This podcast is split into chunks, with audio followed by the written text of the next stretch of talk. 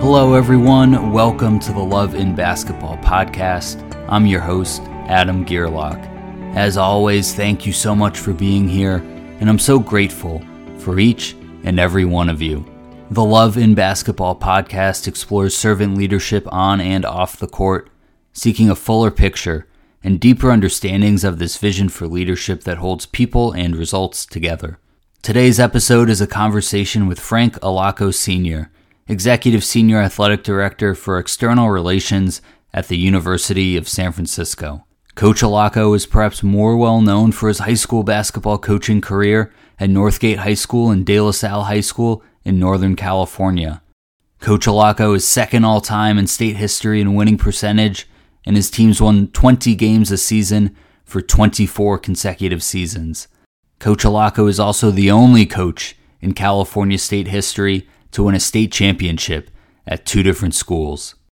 Beyond his success on the court, Coach Allocco also leaves behind a legacy of thousands of lives positively impacted as the founder and camp director of the Excel in Basketball summer camps, which, since 1981, have served as a teaching camp for basketball skills and so much more for thousands of youngsters in California and in New Jersey. I found this to be a conversation filled with wisdom. Coach Allocco highlights that self knowledge often allows us to cultivate larger purpose in work and life that helps move towards greater definitions of success and service to others.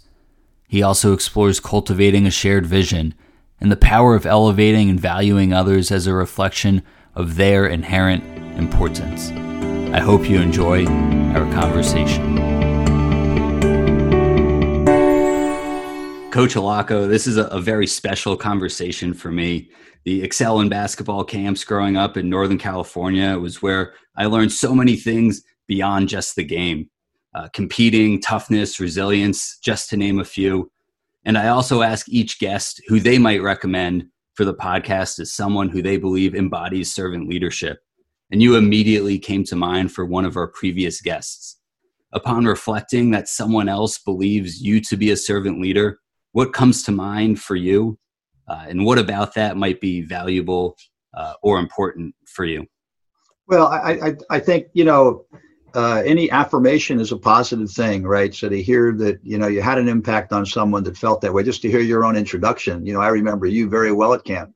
You know, and I remember your growth. You know, as a as a player, as a person, with your you know the way you competed, and you sort of were the embodiment of what of what uh, you know we we tried to preach, and to hear others acknowledge what you're doing, because I think sometimes that you know you get the, the coach player relationship takes many many different forms you know from very negative forms which we just saw one with a youth coach you know where we see that that view of this author- authoritarian leadership where you know you do what i tell you and then that's the the way to do it. Or, or you or you see one where it really starts to get into a person's soul right? And you become a piece of the fiber of them you know? And to me that's really what is so cool about coaching and about being a servant leader is that you know you instill a little bit of yourself into others. I can tell you that you know you mentioned the camp with excel. You know i've always said that excel has been so ridiculously popular for 40 years right? It's been sold out every year for like 40 years.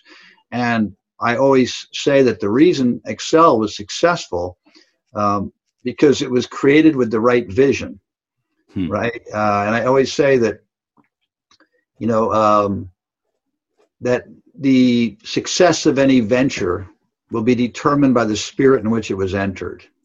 So I don't even know if you remember the story, Adam, but I got into Excel because there was a coach who had an enormous impact impact on me when I was 15 years old. I was at a basketball camp and and I was probably the best player in the camp. And this coach came in who was recruiting uh, from Tennessee, Stu Aberdeen, and Coach Aberdeen you know, uh, came in and gave this incredible speech, to like 240 guys, you know, and said, um, "Who's the best player in this camp?" You know, and he went through this whole thing, and he and he asked me to stand up, and he said, "How good are you? Top 200? You know, why would I give you a scholarship? I have I have four scholarships to give. Why you?" And uh, he said, "Where do you see yourself? You top 50, top 100?" And I remember I gave him an answer like top 500 because I wanted to be uh, didn't want to come across as too cocky or conceited. And I said, you know, top fire. He go, looked at me. He goes, you're not top five. I can tell by looking at you. You know, you're not you're not that good, right? And, and but he he said he talked about this premise that we're all sort of created equal, but from from there, how do you get an edge? Hmm. You know, I say obviously some of us are created with different skills than others, and some are blessed with intelligence. I'm not one of them, and others have other skills that you have, but basically no one jumps 20 feet right we all are in the parameters of our humanness but how do you separate yourself how do you get better and, and he talked about this concept of the winning edge and the winning edge was working harder than people you know living the right way. You know he at that time he was talking about don't use foul language. You know are you doing drugs? Are you are you drinking? You know are you studying? Are you kind to your mother and father? You know are you a good teammate? And he kept saying all these things. He said every time you say yes to that, you separate yourself and you elevate yourself to a higher level. And when I get to that final guy, you know, say there's 2,000 guys I'm recruiting and I want a kid that's, you know, doesn't use foul language. Now I'm down to a thousand. I want somebody who doesn't drink. Now I'm down to 400. Now I'm down to, you know, cut. I want a guy that practices two hours a day. I'm down to, you know, 100. Now I want somebody who respects their parents. I'm down to five, you know. And, and this, and, and I really, struck a chord with me at that age. And, and I really tried to adopt that lifestyle. And, and he was such a huge influencer in my life. And, and I was reading the newspaper, and I always think that you know, like you and I talked a little about this earlier about the current knows where it's going. That things just happen that are supposed to happen. Hmm. I got on a plane. I was flying to Hawaii for a business trip. I picked up the San Francisco Chronicle, which I normally don't read, but that particular day I picked up the paper, and I read the sports section, and there was a a little paragraph on Stu Aberdeen saying that he had passed away. He was the head coach at Marshall University, had a massive heart attack. He was just 49 years old. I was devastated by it. And I uh, would, called my wife, and she knew because I was she was my girlfriend at that you know when we were in high school, and so she knew Stu Aberdeen's effect. And I said, Stu Aberdeen died. You know, I was devastated. And I said, and he got a paragraph. This amazing man just got a little paragraph, and and that night I went to bed and I swear I dreamt this camp, you know, right down to the logo. And I called my brother Jerry, who was an incredible high school coach in New Jersey. And I said, Jerry, I'm going to start a basketball camp. And he said, You're not even coaching. I said, well, I'm coaching CYO basketball at the time, you know, and and um, he, I said, I'm going to create a camp, and the whole theme of the camp is to going to keep Coach Aberdeen's words alive. You know, I'm going to keep him alive. I'm going to give him my little bit of immortality by naming an award after him and talking about him at camp once a week and and get kids to know his story. And uh, and I really do believe that that's why the camp has been great. It's never been a financial thing. It's never been a business to me. It's a ministry. You hmm. know, it's something that you know I want to continue the word of an amazing man who touched me. So you know, when you talk about servant leadership, you know, uh, Stu Aberdeen's story with me really does resonate because it, his his word is now being instilled through me. And to hear you say that you know you got so much out of the camp, and the person that recommended me to do your podcast, that means a lot to me because the word just continues to grow. You know, and maybe you're going to share it with somebody. And uh, I remember when I first started coaching CYO, I said a kid one day said, "Why do you do this?" I said, "You want to know why I do this? One day I want you to be sitting at your dinner table." When your child comes home and says, I have the best CYO coach ever. And you said, no, I did. Hmm. I may be long gone, but my star will twinkle that, you know, I was remembered just for a brief moment that you had a fond memory of the relationship and the mentoring that I tried to provide for you in our experience. In hearing you tell this story about the, the spirit or the vision uh, from which uh, Excel was founded, I'm, I'm hearing that potentially one of the impacts of servant leadership are these ripples across time uh, went from Stu Aberdeen to you, you to uh, myself, and also you to uh, the the previous guest who who mentioned you specifically. Um, that might stand in contrast to the authoritarian leader that you highlighted earlier. Right. What might be the difference of the impacts of the authoritarian leader as opposed to the the servant leader? Well, you know, I, I think when you really when you really look at it, the it, it all goes back to why are you doing what you do? Hmm. You know, why why are you doing what you do? I mean, I think that's that's the first principle. I mean, in the old days, people went into coaching because they had a real desire to teach. I remember uh, Dick DiBiaso, who was my freshman coach at Notre Dame. uh, I had two amazing freshman coaches at Notre Dame, Dick DiBiaso and Frank McLaughlin. Frank went on to be the AD at uh, Fordham, head coach at Harvard. I mean, I, and Dick went on to be the head coach at Stanford. Amazing people. I my freshman coaches. You know, it was pretty cool. I was the last. We were the last group that didn't couldn't play varsity. Right, the mm. last year was was my my freshman year. And I flew on a plane one time with Dick. He was going up to watch his son play basketball, I think, up in Oregon, and and he asked me what I wanted to do.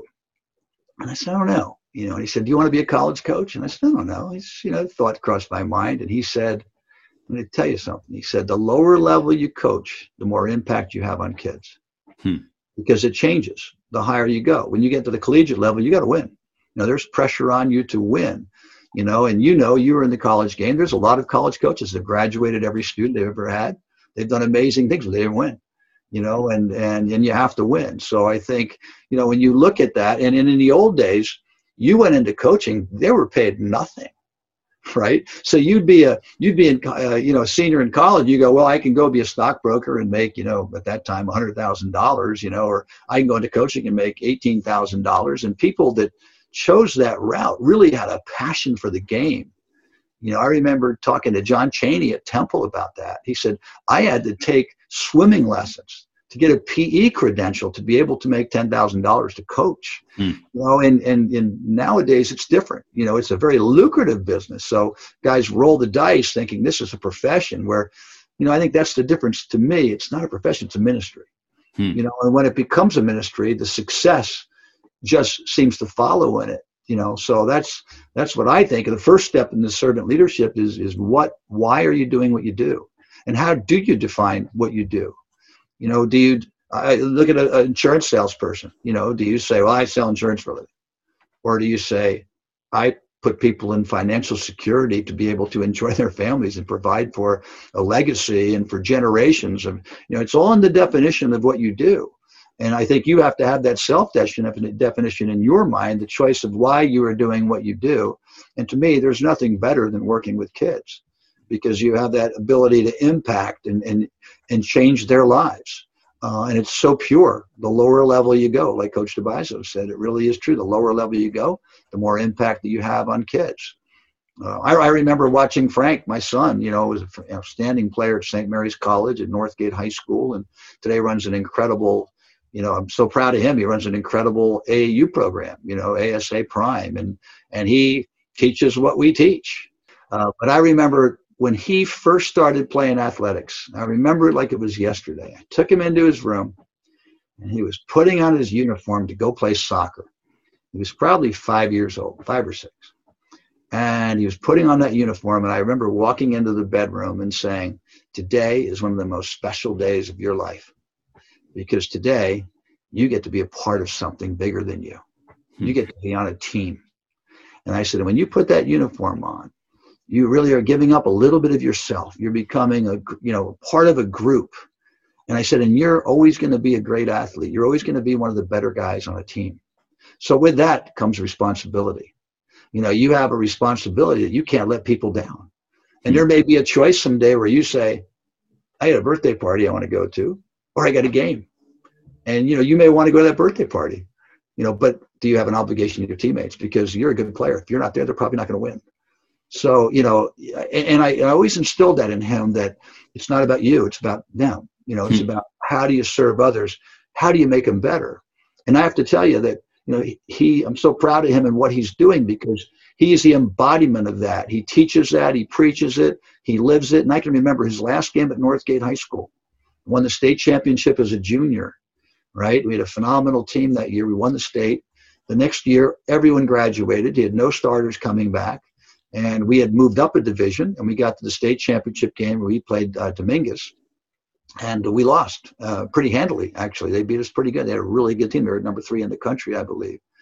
And i remember him walking off the court and a tv crew uh, you know grabbed him and I, I i wanted to try to put a stop to I, I you know i couldn't control the situation. I was at center court and i walked over and i all of a sudden i see a microphone in his face, you know, and then I knew he was upset about losing, right? And the reporter said to him, What does it feel like, you know, after winning the state to lose your last game? And he responded with, I'm just disappointed that I let my friends down. You know, they've always come through for them, and tonight I didn't.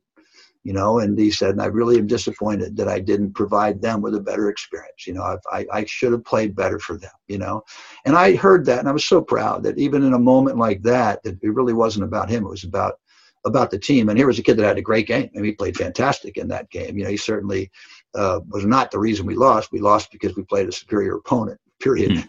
You know, but I liked the fact that he owned it. You know, and, and, and it really wasn't about him. It wasn't about the score. It was about his disappointment that he could have done better or should have done better. And I think that gets back to servant leadership. It's just not the coach; it's the team too. You know, it's your players when they embrace that. It, it takes the competition to a whole different level. Hmm.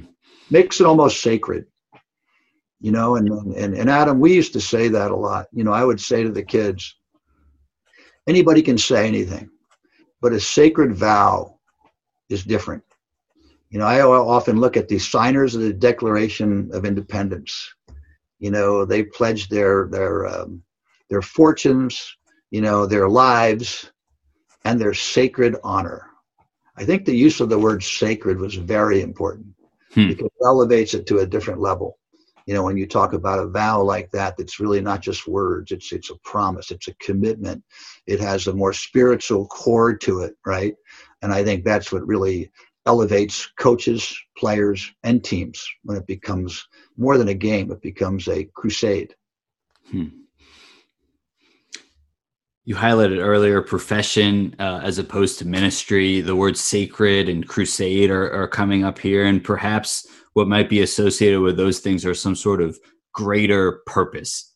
Um, what what happens? What shifts with this crusade um, when it's a ministry with this sacred element?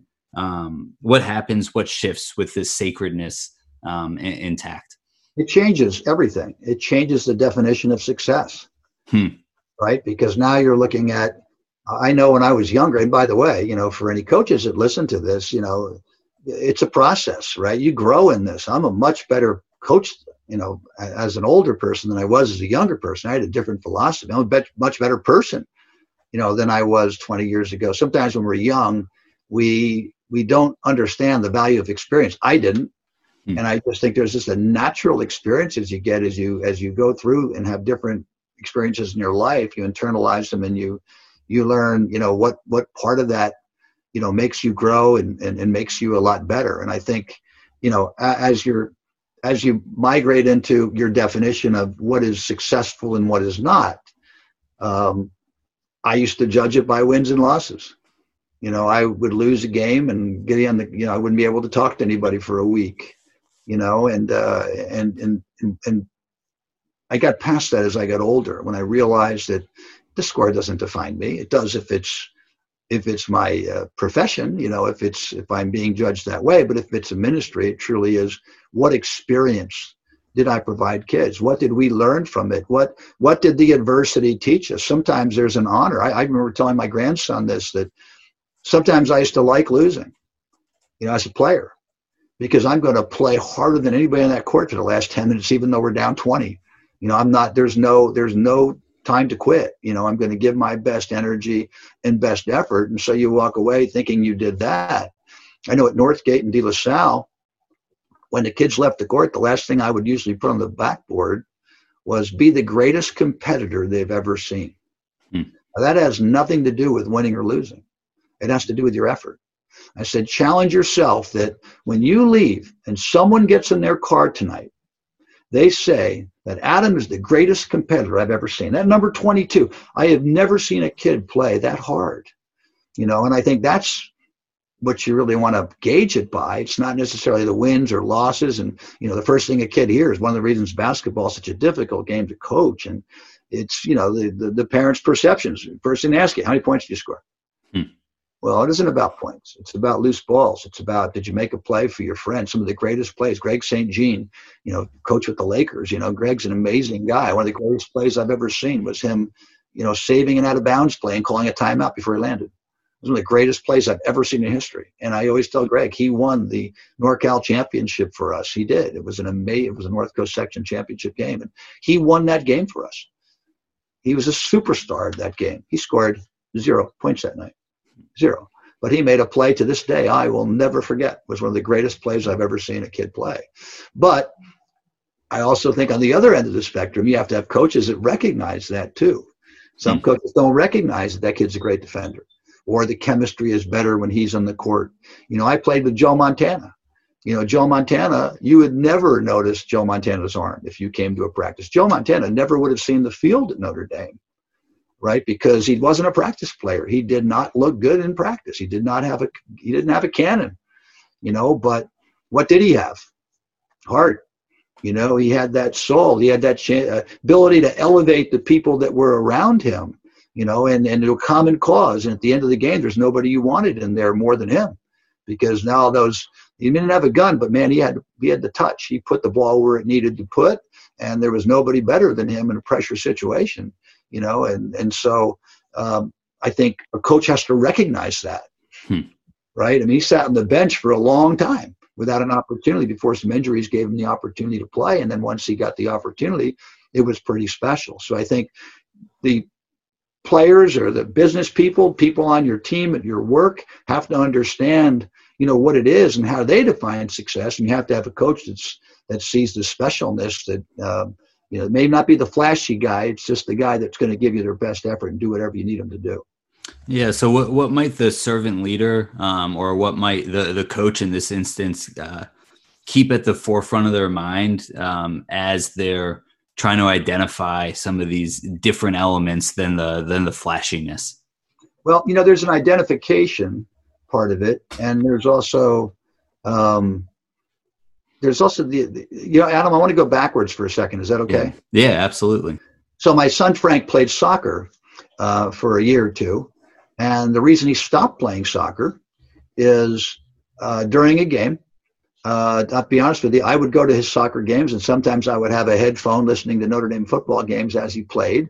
Hmm. Right, so I was not totally engaged in it. I have to admit, um, uh, was multitasking, and I remember that his team got scored on, and the coach was a, a very big guy. He was a very imposing man, right, and he started yelling at the goalie for allowing the goal. The goalie had allowed two or three goals, and he started screaming at this this kid, you know, saying, "How could you do that?" You know, and and I got to tell you, my blood started to boil, right? And hmm. he kept yelling at this kid across the field, right? And then the kid came off the field, and he's like, you know, he's up here and he's down there, and he's, "How could you do this?" You know, and he walked away, and my wife kind of grabbed my hand because she knew I was getting upset, right? And and I finally said, "Hey, coach." I know why he keeps doing that. He's six years old. And the coach yelled at me. He said, You know, are you a typical little league parent? Sit there and criticize. I said, I'm not criticizing you. I'm just telling you that kid is six years old.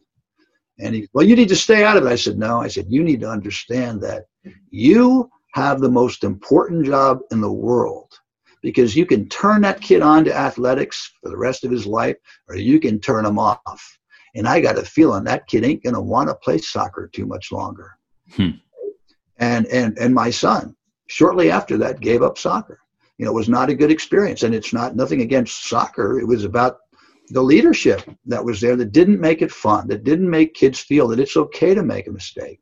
You hmm. bounce back. It's, uh, it's in mistakes that make us great right? It's the things that, uh, that, that, we look in the mirror and say, I got to get better at this. And, and as a coach, direct me, help me, tell me what I got to do. I mean, you were that kind of a player that would go up to people and say, Hey, what do I got to do to become great? You know, what do I have to do? Tell me what I can do to become a better player. Or, you know, coach, tell me what I did wrong in that game. You know, and I think that's that interaction and, and communication is such a huge part of servant leadership. You know, how do you communicate with kids? How do you get them to understand? Uh, what you're trying to get them to do. And I think that's really a, a, a most important part of it. You know, when I think of that, you know, a couple things I'd, I'd run by you. One is, I think servant leaders have to listen. Hmm. You have to be a listener. You have to understand your team, and you have to you have to be willing to take input from them and, and make it more of a group thing. It's not, I used to always tell the kids this at the end of a game hey, this is your call. You've put a lot into this. I'm coming back next year. You're not. This is your shot. Hmm. We've spent four years here. You know, I don't need to motivate you. This is your legacy. You know, I get a chance to win a state title 24 times, 24 years. You don't. You get mm-hmm. one run, maybe two runs at it.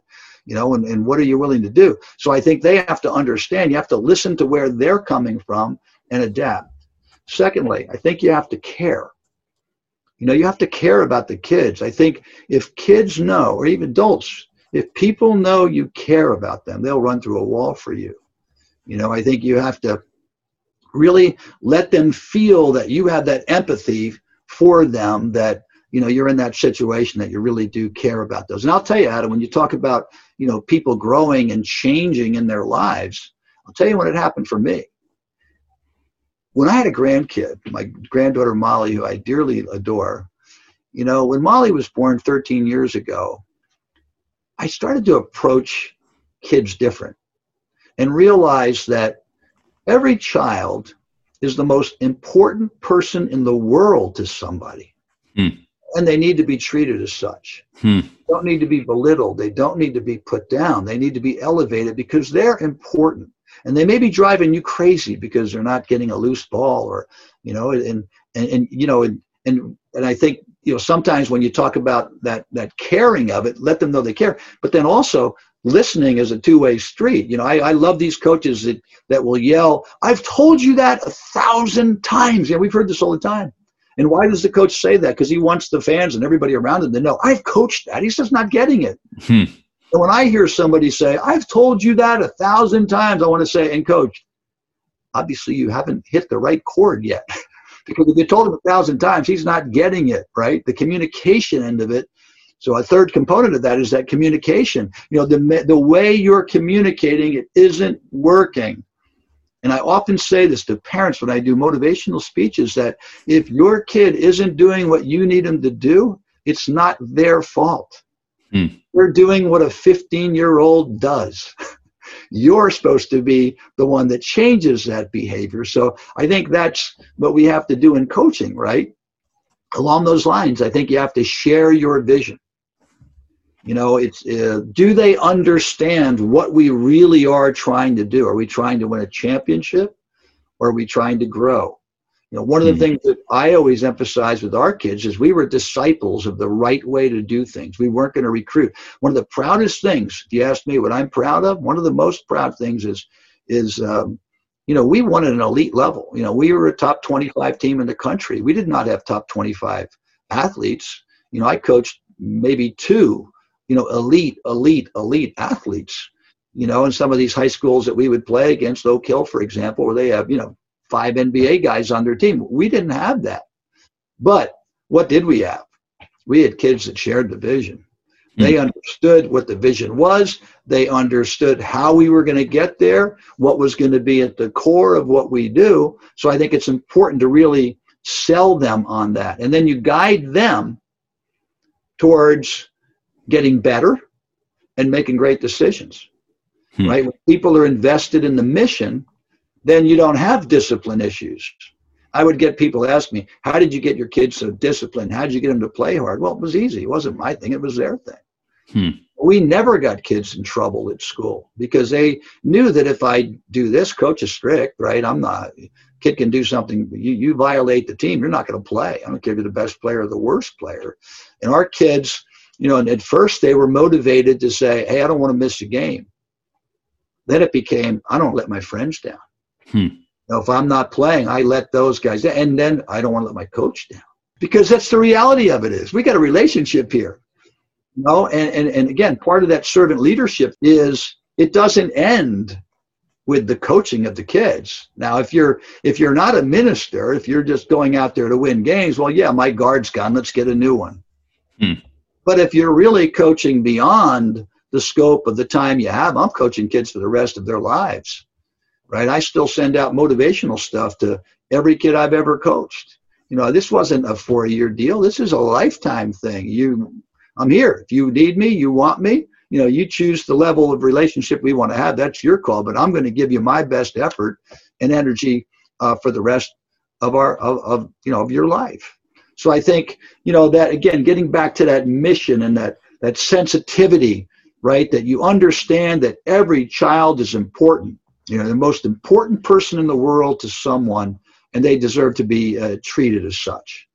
I also think in the servant leadership mode is you got to evaluate yourself constantly. Mm. I think it is not just normal for someone to migrate and be someone that thinks at a higher level. Yeah. You know, you you look today that it's a different world than when I grew up. You know, kids don't go to church. You know, we don't teach things in school that we used to teach. There's not. You look at the TV we watch. When I was a kid, every every show I watched had a moral story at the end of it. I was just telling my uncle yesterday. yes, just yesterday. My uncle's 80 something years old. And I said, Do you remember the movie Angels with Dirty Faces? And he said, Vaguely. I said, Well, there was a great scene in that movie where James Cagney, um, he was a gangster in this town. I think it was back east, and everybody looked up to him. He was this swashbuckling gangster. He had great clothes. He was a good-looking guy, and the kids admired him. Hmm. And he uh, he goes to he gets sentenced to go to the electric chair, and this priest goes up to him, and he says, "I want you to do something for me." I want you to act like a coward when they execute you. Get out of here, Father. I'm not doing that. He said, All these kids look up to you. Hmm. And they might choose a, a life of crime because you look so great at what you do, you know. And, and he said, You got to act like a coward. He says, I'm not doing that, Father. And I, and I just watched this scene the other day. I clipped it actually and sent it to my, my brothers. Uh, I sent the clip to him. I said, Remember this great scene? And he's walking to the electric chair and the priest looks at him and nods like and he went i ain't doing that right? And then he gets to the electric chair and he starts screaming don't kill me i don't want to die! He's crying right? And he's screaming right? And the next day the peepers the people say he was a coward. He was yellow. You know back mm. then they said yeah, yeah, that's that's the term they use. It was in the paper. And so he the priest walks into this clubhouse where all these young kids are you know in their teens and they go, and they were talking about him. They said they made it up. You know, he didn't do that. You know, and they're just trying to make him look bad. He goes, Father, you were there. What did he do? He goes, Oh, he screamed and he cried, right? And uh, they would they, they couldn't believe it, but he said he did. He cried. He was a coward. He was afraid. He was scared, right? And it turned those kids away.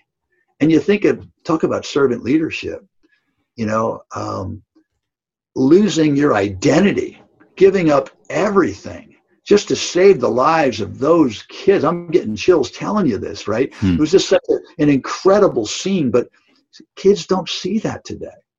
So they're not learning that. So where are they going to get it from? You know, they got to get it from us and coaching attitude is such a huge part of that. You can't assume it. I used to give a card every day to kids you know a little motivational card and we would talk about the saying or you know every day they got a motivational card or they got a handout on michael jordan or or somebody that i wanted them to learn a lesson from might be a movie clip or whatever and we coached that every day.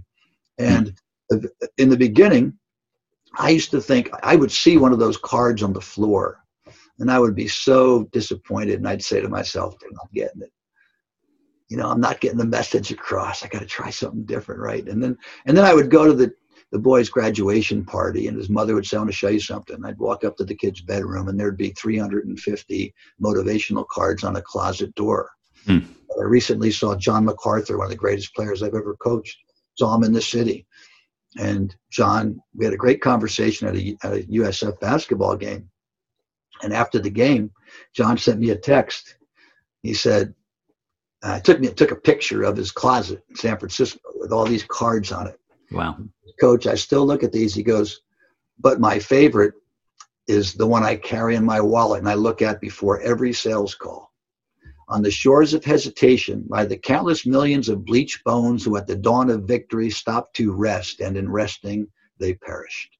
Hmm. I think that all the time. He used to give us that, give us that in March. We've come this far, and now you have that choice. Are you going to rest, or are you going to forge ahead? You know, and, and get the job done. And John says, before I go into a sales call, I look at that and say, you know, I've got to finish it. You know, and so there were two things that I took about that from that. One, the appreciation that John got it right. Yeah, I yeah. with John. And secondly, that he lives it. Isn't just hmm. something he did because it pleased me. He wasn't reading those cards to please me. It became who he was. And so I think you know leadership's got to got to move it towards that, right? And then evaluate your program constantly.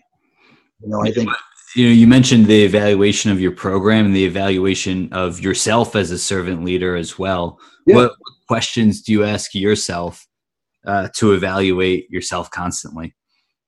Um, you know, the motivation for why you're doing what you do. Hmm. You know, and I think you you really have to motivate yourself too. You know, I, I do these motivational videos. I, I started doing it during COVID. In fact, I, I'm surprised I haven't shared those with you. You hmm. need to be on my list because yeah. I've been doing these motivational videos and I did it during COVID. And I'll tell you how that happened. Um, I was talking to some kids about camp. We knew we weren't going to be able to conduct Excel, first time in 40 years. I was talking to some kids and, and they said, I'm going to miss your stories the most you know, I'm going to miss the stories that you tell, the mm-hmm. anecdotes. And I came home that night and I thought, I can still tell stories. Yeah. Have to be at camp. So I started doing these motivational videos. And I started in March and I put out 30 of them so far. That's the 20, I think I just finished number 29 yesterday. And I send them to campers. I send them to coaches. I send them to families. I send them to kids. I send them to friends. I try to try to send them out to people, right? And and I'll tell you, it's a lot of work. I generally start doing it on Tuesday night. Um, probably start after dinner around six o'clock, and I finish probably around three or four in the morning. Hmm. At four o'clock, Adam, I walk from my chair 15 feet to my bed, and I feel like a million bucks. I feel like a million bucks. I felt like I did something that was important. Hmm. Now, 70% of the people probably don't even open the videos. That's okay. It's only going to take one or two. You know, I got a I got a text this morning from uh, Harold Abend, who's a great writer out here, uh, and he wrote to me, "Probably your best ever." You know, I'm like, hey, somebody watched my video. That's great. you know? So I think you know you evaluate, you know, why you're doing, why you're doing what you're doing, and um, is it is it is it reaching a chord? Or is it touching the way you you want it to touch it. So I think you really do need to look at that. But again, Adam, it all goes back to the definition. You can't you can't define you can't evaluate yourself till you've defined yourself. Hmm. You can't evaluate yourself till you've defined yourself. Right. And so I think that's really important to define what you're about and are you living up to your core principles? And if you are, you're moving in the right direction. If not, you've got to adjust it and make sure that it uh, is moving in the correct direction. Maybe what are some of your obstacles or your challenges to moving in the direction that you've defined for yourself or moving in the direction of service to others? What are some of those obstacles and challenges that, that you face yourself? You know, I want to be able to do more. You know, I'd like to have a greater reach. You know, I think there's a positive message that kids have to hear. Um, you know so i think that that you want to do more i always think of that the wonderful movie schindler's list you know and schindler did so many amazing things true story you know of a man that saved so many people from execution and saved countless lives and talk about a servant leader right that there's families that exist today because of that man mm-hmm. think about that there's whole generations of family that existed. I mean, uh, it just blows my mind when you really think about that. But I always think of the last scene of that movie. And here's a man that gave up everything. He risked his life, you know, uh, to defy Hitler and to find a way. He was, you know, working within the government, but he found a way to employ people, to give them jobs, to spare them, right? And and put himself at great risk in doing this, and lost a lot of money in doing this because he, he he supplied funds to people to do what they had to do. But at the end of the of the movie, he's acknowledged for what he did, and he he looks at his watch and he says, "If I had only sold this watch, I could have saved another five. If I had sold this car, you know." And so I think that becomes a challenge for us. Is it ever good enough? You know, I've often said that you know, my cousin Greg Allocco, terrific high school coach. And I remember one day it was me and Greg and Frankie, my son, were walking through Notre Dame we were talking about this very topic. And I said, guys like us, we're blessed, but we're cursed. Hmm. Is it's the motivation to want to do more and be more. It keeps us going every day. But it's our disappointment in ourselves that we aren't being what we could be or maybe doing it at the level we should. That's always we're never satisfied right? You think of alexander hamilton and that great play. You'll never be satisfied. I think sometimes when you're driven like that you're never going to be satisfied because there's always another challenge. There's always more you can do. So i think for me it's really coming to grips with that you know and uh, you, you get your reach out and you do whatever you can. And and sometimes there's a frustration you know if, if if people aren't seeing things the way you see them. And and i don't really worry about that anymore but i know when i was younger that used to bother me. And now i realize there's a lot of different ways to look at things. My way isn't right. It's the right way for me. And all i can do is worry about me you know be the best version of me that i can be. And every day make sure i'm better than the guy i was yesterday and trying to keep improve and being satisfied with that you know and being also comfortable in your own skin. Hmm. you know it's like um, I think I told you this earlier, Adam, before we went online, that you know I'll get calls during the Final Four. Why aren't you coaching? I am coaching, and I often say, "What do you mean ego coaching?" Oh, so I have to have my name in the paper, or I have hmm. to define it with a win or a loss. You know, I, I don't need that. I, I define myself in kids, you know, and the and the young people, young men and women that they grow to become. And when I hear somebody say that your camp influenced me, it's it's I don't know how you could ever be happier with that. I mean, you made my day today right? And uh, that's that's I think again getting back to how do you define a win and a loss? Yeah. I was I was about to ask potentially, well, how do you hold this tension between wanting to do more and like keeping it from becoming destructive, um, and uh, always being in the mode of just pursuing more and more and more, and potentially what I heard from you is letting go of the ego, um, being comfortable in yourself, and defining what success means and looks like for you. Uh, yeah. Uh, was I understanding that correctly? And yeah, I mean, uh, what might are. you want to add from that, to that? Well, I, and I think part of that is, you know, being comfortable in you. You know, you've got to be comfortable in who you are and what you are because you're always going to be judged from the outside. And I've often said, there's no one's going to define, there's no one in the world who can define what I am. I know what I am. I know who I am. And, you know, there's going to be people, and when you're successful, there's people that don't like you. You know, there's people that love you and uh, you're, you're always going to have that. And, uh, you know, I, I've always looked at, you know, understanding that that's people's perspective and they can have what they want to have and feel what they want to have, but it's never going to change the way I feel about how I define who I am and, and what I do. And, you know, I remember, you know, writing to a, a, dear friend of mine and said, you know, you would never be trivialized in wins and losses. You know, to put your winning percentage up there, it's it's not about that. There's the thousands of kids that you made better. Think of Stu Aberdeen. How many people know Stu Aberdeen? Not too many, but I do. And I know the impact he had on me, and he's one of the greatest influencers in my life. And and I just find a little way to honor him whenever I can because he was so important, and he is so important to me. But yet the world doesn't know him. I, I wouldn't be the man I am without him. I wouldn't have an Excel basketball camp. I wouldn't have had the success I've had as a coach. I wouldn't have even been in a position where I could be a leader or servant leader because I didn't know anything about that until my life was touched by a man that the current knew where it was going. The man was sent to me. I think that's the other thing too, you know, is that we always had that that trite saying that, you know, when the student is ready, the, the teacher will appear. I think there's truth to that. You know, when when you know you, you go there's there's one consistent in life how you treat people, you know, how you approach your day and how you treat people. So I know that every day I'm giving you my best effort. You know, I'm going to work. It might be four o'clock in the morning. It might be midnight. You know, whatever I got to do, I'm getting it done. I'm going to give you my best every single day. And the second thing, I'm going to be kind. I'm going to try to put you first. You know, I'm going to try to everything I do. You know, I'm going to try to be a better driver. You know, not get angry when somebody cuts me off. Right? I'm going to hmm. go slow, and you could go ahead. I mean, what what a great thing when you let somebody go first, yeah. right?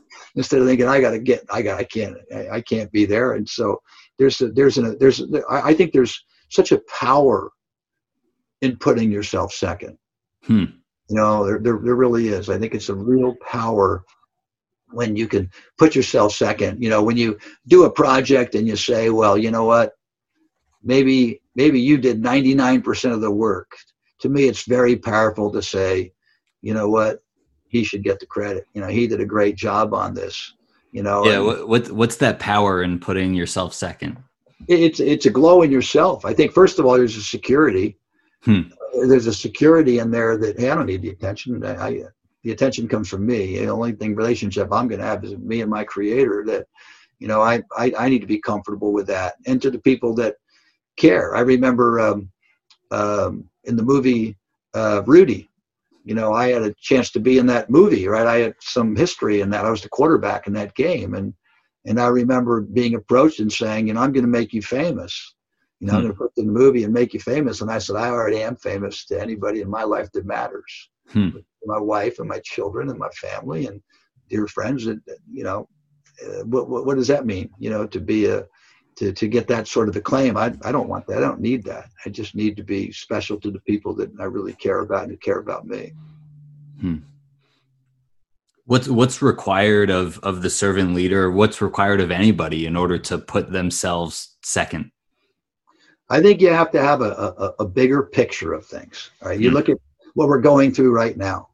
You know, you have an illness that has become politicized. It's it's insane to me how we are sitting here and we're fighting over things, and it's like, whatever we got to do to make this go away, let's do it. you know, and yet you have people that that want to argue about it. There's nothing to argue about other than let's take care of each other. You know, if I have to wear a mask to make you live, I'm okay with that. You know, I hear people that say, well, you know, the old people, it's it's about them. Well, I don't matter. I'm old. Well, I'm in that category. I'd like to think I matter, but you know, I, I think you know what's really gone wrong. You know, I say this often about we know what works. Everybody know it works. Hmm. We just don't want to do it anymore. You know, we for some reason we don't want to talk about love. It's become corny to say love thy neighbor you know, and put myself second and make a sacrifice for you.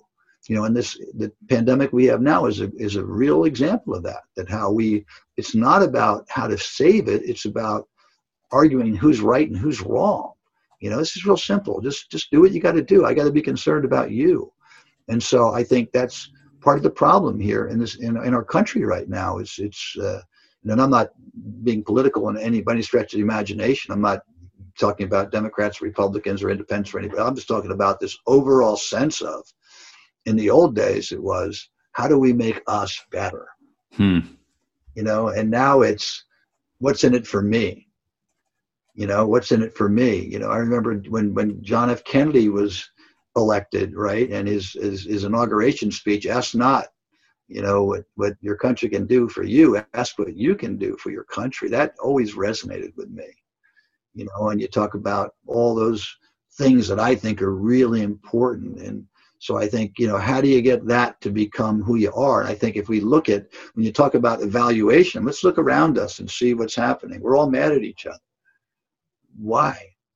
You know, we, we shouldn't be. Let's find a way to connect and get back to the, the core of everything becomes love. And, and again, I think you elevate yourself when you put yourself lower you know when you're out there i mean to me if you can give to a charity and support you know whatever it is that you're interested in it's it's a positive thing and um, who was it um, i want to say it was andrew carnegie you know who made so much money right in his lifetime and then his goal was to give it all away what are you taking it for? What, what are people going to remember about that? But now you look around, it was Andrew Carnegie, by the way, because you look around, you see the Carnegie Institute, the Carnegie libraries are all over the place. And, mm-hmm. you know, and, and Andrew Carnegie lives, you know, and now I think you ask, if I asked my grandchildren who Andrew Carnegie is, they would have no idea. But Andrew Carnegie's had a huge influence on humanity. And how did he make that influence? By becoming a business leader or because he gave it away? was a business leader, he would have, he would have died with billions and billions of dollars, but instead he, he gave it away and he gave things that instill others. He probably would never, it doesn't get and probably will never get the credit that he probably deserves for all that, but who cares? We just know that kids read because they've gone to the Carnegie Libraries. They've, they've had opportunities to do things through the contributions that the man gave. So there's a life really well lived. I was just thinking about this the other day that driving home, I was thinking about the influencers in my life, my mother and my father. You know, my father passed away last year, and it was. Mm, uh, I'm sorry to hear that. He was an amazing, amazing man, a volunteer fireman for almost 70 years. Wow. When he died, you know, they, the firemen have a tradition of ringing the bell. It was, I never really understood, you know, the years, it's just years, right? When you hear the bell, you know, 68 times or whatever else it was, it was, very compelling. But my dad really was the ultimate servant leader, and I was a factory worker. You know, my dad never made any money, but he gave a lot of it away. You know, he took people. He was the first guy to be there when somebody in town died, and so I got to see that. You know, I got to live that and watch my father and my mother. My mother's 91 years old, still makes sandwiches every Monday to feed homeless people in Newark, New Jersey. You know, my mother's amazing. You know, I had these people uh, in my life every every single day. But the reality of it is, is two generations from now, my great great grandchildren they won't remember my parents. Mm-hmm. You know, I was thinking about my grandfather. My children don't know my. They never saw him. They don't know him. His story is faded over time, but it hasn't faded because he's me. Yeah. You know, and and he becomes a part of them. And to me, that's the definition of servant leadership, right? Is what do you instill in others and what piece do they take away of you? So when mm. you're dead and gone, you're not missed. It just it's just changed, right? Coach Allocco's not here telling me to do anything, but he still has his example that's in my heart and in my soul. Hmm. You know? So um, I think that's really, really important to understand that and to figure that out as you get older of all these these influencers in your life and how do you pay that back? You know you become that influencer. I mean you're doing what you do and i'm doing what i do probably because of the influence of someone right? Somebody got us excited. Everybody's got that person. I mean i, I had my mom my dad my high school basketball coach, my high school football coach, Ara Parseghian, you know, I mean, I, Stu Aberdeen, I, I can name you, you know, 10, my brother Jerry, 10, 12 people off the top of my head you know, that really did shape who I am. And so, you know, I remember, I remember used to tell Ara this, you know, Coach Parseghian, we would, every time we won a state title, I would call Coach Parseghian and say, you just won. You just won a state title, coach. Hmm. You know, and he'd laugh. And I said, no, no, no, you did because I'm just the embodiment of you. You know, I've tried to be you. I've tried to lead the way you lead and coach the way you coached and different sport, but the same concepts. And so um, it just becomes, there's, you know, in, in a tumultuous time, there's peace and love, hmm. and there's peace in leadership. You know, and um, and and I think again, as you get older, you start to realize this more and more as your time gets shorter, and you start to realize that it's all older. You know, a little bit older. When I close my eyes for the last time, I'm going to think of the people in my life that I hopefully have had some positive influence on, and uh, and, and smile about it. You know, my dad didn't my dad, you know, when he passed away, I, I never thought I would be able to survive that, you know, and, and uh, I mean, there's kids that, you know, lose their parents when they're four years old. That's a real tragedy. My dad was 94. I mean, I, I had 94 years of wisdom that man had, and I had 67 years of, you know, mm-hmm. incredible wisdom uh, that I got that I that I got from him. But when he died, he knew he knew how much he meant to all of us. You know, he knew the influence that he had, and I'm thinking he was very. He never said it. He wasn't that kind of a guy to go and tell you how wonderful you are, but we knew. I could just see in the twinkle in his eye, you know, when when something would happen and it was positive. And I think at the core of everything, you know, he he was the guy. You know, maybe I got the notoriety for winning some games, but it wasn't me. It was Ara. It was Coach Miller. It was Coach, you know, Carpenter, it was my dad, it was my brother Jerry, it was all these people that combined to help form the different elements of teaching that I've embraced. You you highlighted earlier, Coach, that the core of everything becomes love, and just now I heard you touch on peace and love as well. What does love look like for you, and and what's the role of love in your leadership? Well, I would define love in, in a very basic element is that that willingness to do whatever it takes.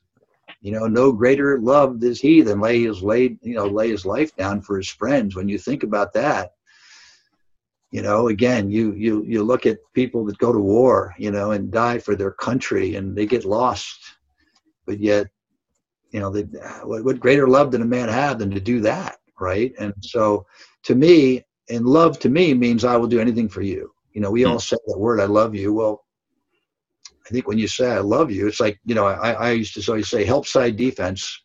We call it, we didn't, we never called it the help side defense. We called it the friendship stance. Mm. Because in the friendship stance, I get to tell you how much I care about you because I'm going to cover for you if you make a mistake. I got hmm. your back. Hmm. People would say, I got, I got, you know, I got your help. I got your help. No, I got your back. I got your back. Yeah. You know, anything that ever goes wrong, I got your back. That's love. Hmm. You know, when something goes wrong, I'm going to be there for you. You know, my hmm. dad, when there's a death in town, my father was the first one there to go tell a widow, you know, that, hey, you need anything, need your kids or whatever. So to me, love is really putting yourself second that you know i put your needs first what can i do to make your life better mm. what can i do to make your experience better? So that's the way i look at love. You look at families that have love. Well the dad you know and the mom are out there doing whatever they can. They're working hard. They're providing kids with guidance and leadership and all that. Um, you know i often say that you know whenever when I, one of my players just had a child and i wrote him a note and I said, Your life just changed because every waking moment now becomes your consumption with, you're consumed by, I worry about my kids. Hmm. My mother's 91. She reminds me to eat when I call her. I think I know how to eat, Mom. I'm eating for a while, but you know, make sure you eat. That's what know? moms do best, right? Exactly, right. And and they and, and they worry about every little thing. And, and I do the same thing. You know, I don't see my children as you know they're in their 40s i don't see it i see them as children you know that that need that guidance and, and, and need that love. It never changes but you know when you think about the power of love i often tell the story of and we hear this all the time you know a child to get run over by a car you know and and this 120 pound woman will go over and lift the car off that kid. And that's just not an uncommon occurrence. That happens a lot. And you look well how did she do that? How was she able to lift a car that outweighs her, you know. And it's easy because that right there is the most important thing in the world to me, that child. And it just shows that power of love. When you are totally committed to something, you have strength beyond your imagination if you really believe in it. Hmm. And so that strength comes through love. And it's, again, something that we don't really talk about. And I think that's why, you know, you look at dynasties in sport. We used to see a lot more of them because they had core love, right? It was the program, it was the core that won. Now it's, you know, look at the professional leagues, right? You go and you get two other guys, or I want to play with that guy, and I make a phone call. Hey, why don't you join me over here? And now we've got this franchise with three great players. What happens when those great players get old or they get hurt and it changes? If you don't have a core, you know, and I think that's, I will say one thing that people will disagree with me on I still contend that talent is great, but talent that doesn't feel these things and doesn't care, you're the most talented person in the world. If they don't box out in a backside rebound on game point, you ain't winning.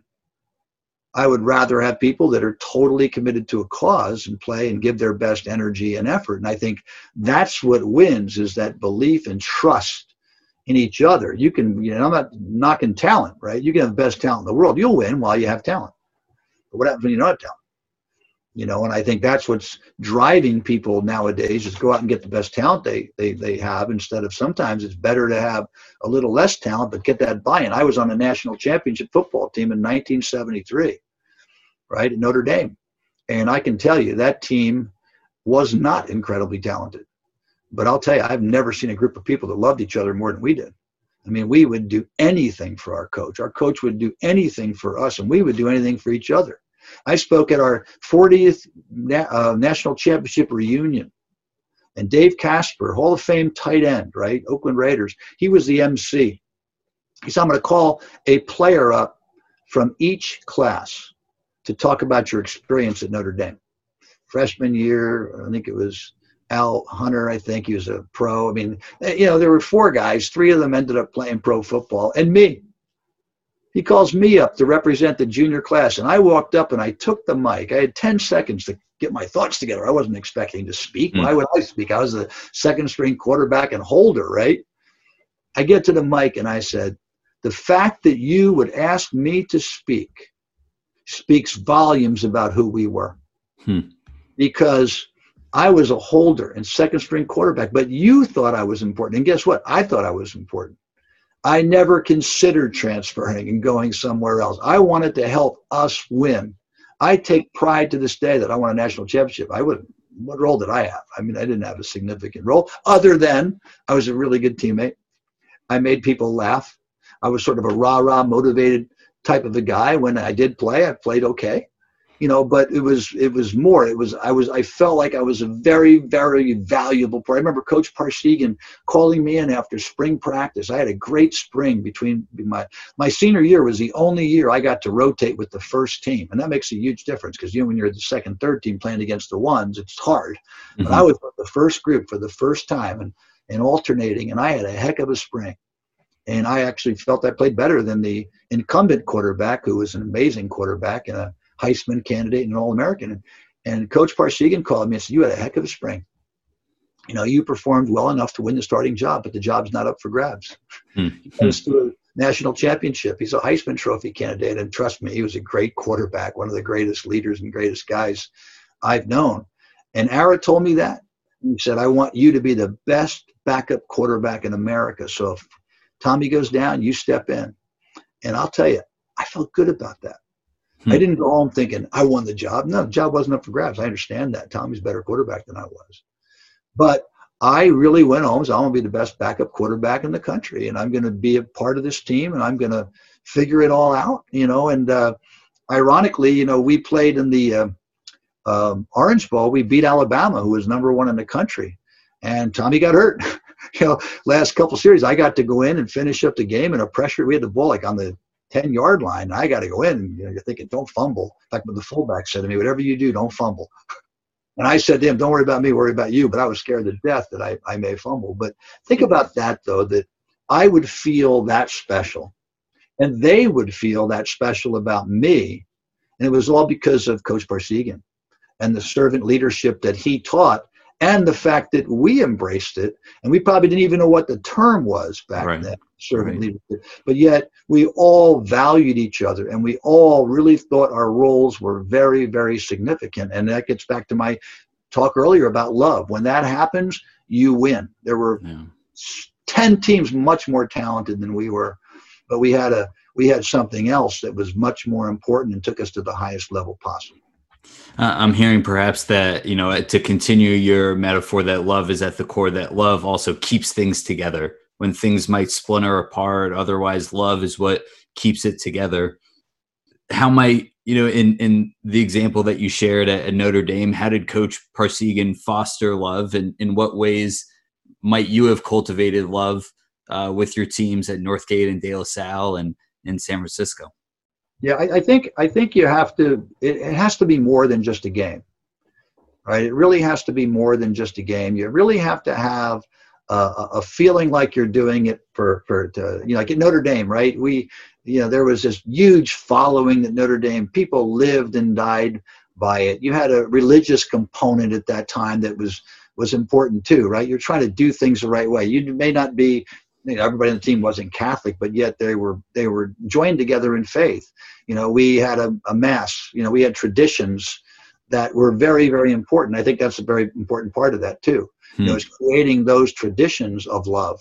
Hmm. You know, so like every, I was just telling uh, uh, the former police chief of San Francisco this that you know every Friday we looked forward to. Um, uh, we couldn't wait for practice because it was open practice, and the players from the past would come in They've since eliminated that that tradition, which is unfortunate, right? But on Fridays, you used to have this open practice, and we would be sitting there. You know, you're going through the walkthrough for the game, and you go, "Hey, there's Joe Theismann," you know, and my Joe was my hero. You know, it's one of the reasons I went to Notre Dame that I wanted to be Joe Theismann, right? And and be like, and I remember Paul Hornung coming in, like that's the golden boy, Paul Hornung, right?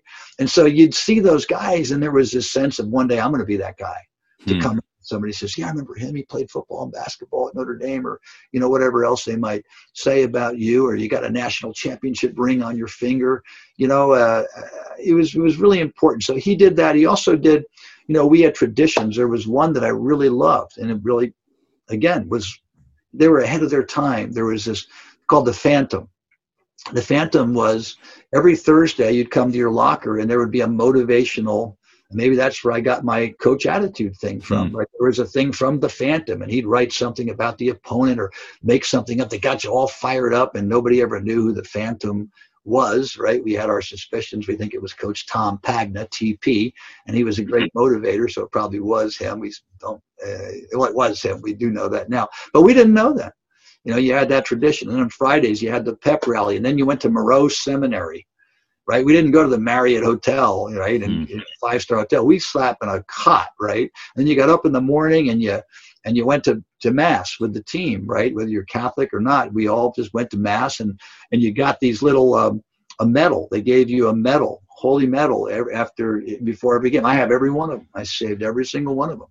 And so you know you had these traditions that really um, were about love, and it was also about being a role model you know you felt special you know when you walked through campus and you and ara taught us to be that you know you stop and you talk to fans. Like you know you may be the most important person in the world you know to an 80 year old person who gets to meet the notre dame quarterback you know and so that responsibility to me was always important. And ara really did teach that that we have a role. It's more than just a game. We've got to be something and do things the right way. As we move towards wrapping up perhaps uh, here today coach what, what do you hope listeners walk away with from our conversation here today? Well, a, ch- a challenged, you know, challenged that we can make this better. We can make hmm. our country better. We can make the world better. And it, and it starts, you know, we always say at Excel, right? Change the world one player at a time. You know, you can change the world one solitary act of kindness, you know, make people feel like they're the most important person in the world because they deserve to feel that right? How do you motivate a person and, and get them excited, you know? Um, and, and be there for people when they need you. That's love. You know, you put your personal feelings aside. And once again, Adam, you know, I'm not, you know, I am not the same coach I was when I started. I, I think one of the last games I ever coached was probably my finest moment. Hmm. And one of our players, uh, great young player, he had one of the greatest years.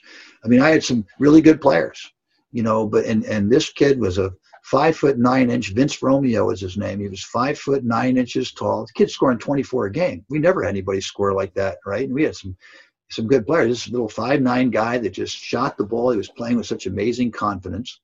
And we played uh, one of our rivals, and we were up um, three points, and they scored to cut it to three, and they called a timeout, and we. I wanted to get the ball in his hands right? Because he doesn't miss, they're going to foul him, you know, and there's only three seconds to go, whatever it was. And, and I'm going to get the ball in his hands. So I diagrammed the play to get him the ball. He gets the ball, he gets fouled. He goes to the foul line. He looks at me and he gives me a little nod like, I got this. And yeah, we all know you got it. You don't miss, right? He misses the front end of a one on one. And um, we had this press on in the event we did miss just to slow the game down. Well, he like, I don't know if he thought he had two shots, but or he was like shocked. He looked at me, and they threw the ball over his head to a kid who banked it in from 60 feet, you know, and we go into overtime. We lost the game. That kid was devastated, devastated. And uh, that night, you know, I tried to explain to him, wasn't you, you know, you didn't cost us the game. We had 39 minutes, 59 seconds to ice the game, you know, and we didn't get it done, or 31 minutes, 59 seconds. And that night, I'm home about 11:30 at night. I get a phone call from one of my assistants. He said Vince is down at the church shooting free throws, hmm.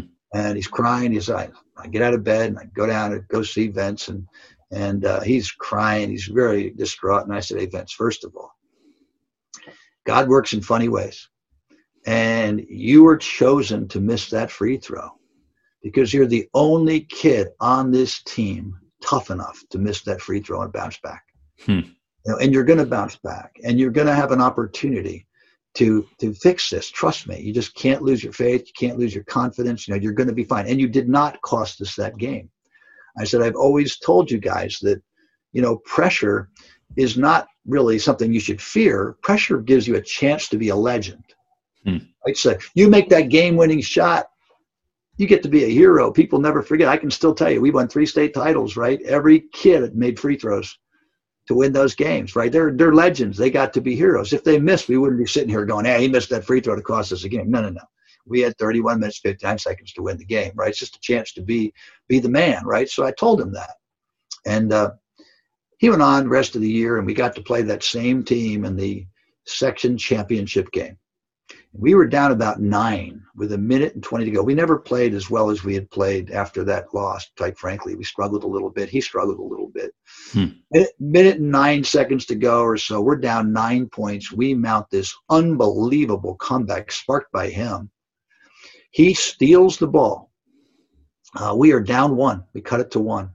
He steals the ball with like one second to go and gets fouled. Wow. And he's got a double bonus, and we're down one. Game over. He looks at me, gives me a little pound of the chest, and I, this is what we waited for. You know, we're all excited. He misses the first, hmm. doesn't hit the rim on the second. Hmm. He falls to the ground. Thousands of people storm the court to celebrate this win, this upset, right? And I see this kid on the floor crying. And it was the first time in my life I didn't care that we lost the game. I couldn't have cared less. All I cared about was that boy hmm. and how awful he felt, right? And I ran out in the court and I tried to pick him up and I couldn't really lift him. He was so heavy, right? And I finally got him up and he was crying. I choked. I choked. I said, You didn't choke. You wouldn't have even have been there if you didn't do what you did the last minute. You're fine. And he kept, he kept crying. I said, Vince, I love you. Hmm. You know, and you, you, it wasn't you. And I kept, I, and I remember I was rocking him and I kind of walked him off the court because people are celebrating around us. And before you know it, people saw what was going on and the place almost got quiet, right? And I was over there with my arms around him and I was just rocking him saying, I love you so much. I'm telling this kid how much I love you and, and you're fine. And, um, and I got to tell you, Adam, this was my greatest moment of coaching. It really was. You know, it really was to be able to disassociate yourself from the feelings of a loss and not winning a title. You know, and the disappointment, it did not matter. All that matters, that boy needed help, right? And that kid went on to play college basketball. He never made a three at the buzzer to win a game. He sent me the video. Coach, I finally got it done. I said, You always got it done. You always got it done. And he actually gave up his his college career to go and help a friend that needed assistance. And I don't know that he ever would have understood that that compassion or the empathy if he didn't experience it. So now you have did we lose that game or did we win? Hmm. learned a lot from it and he picked somebody else up in their hour of need and he became a servant leader right and as coaches did we lose no we didn't lose we just created a great servant leader that went out and did something to change the world and make and elevate somebody else and make them feel good when they needed help the most so i think that's the lesson out there for coaches. Define your, you know, define what it is of who you are, what you're about. Listen, care for kids, guide them.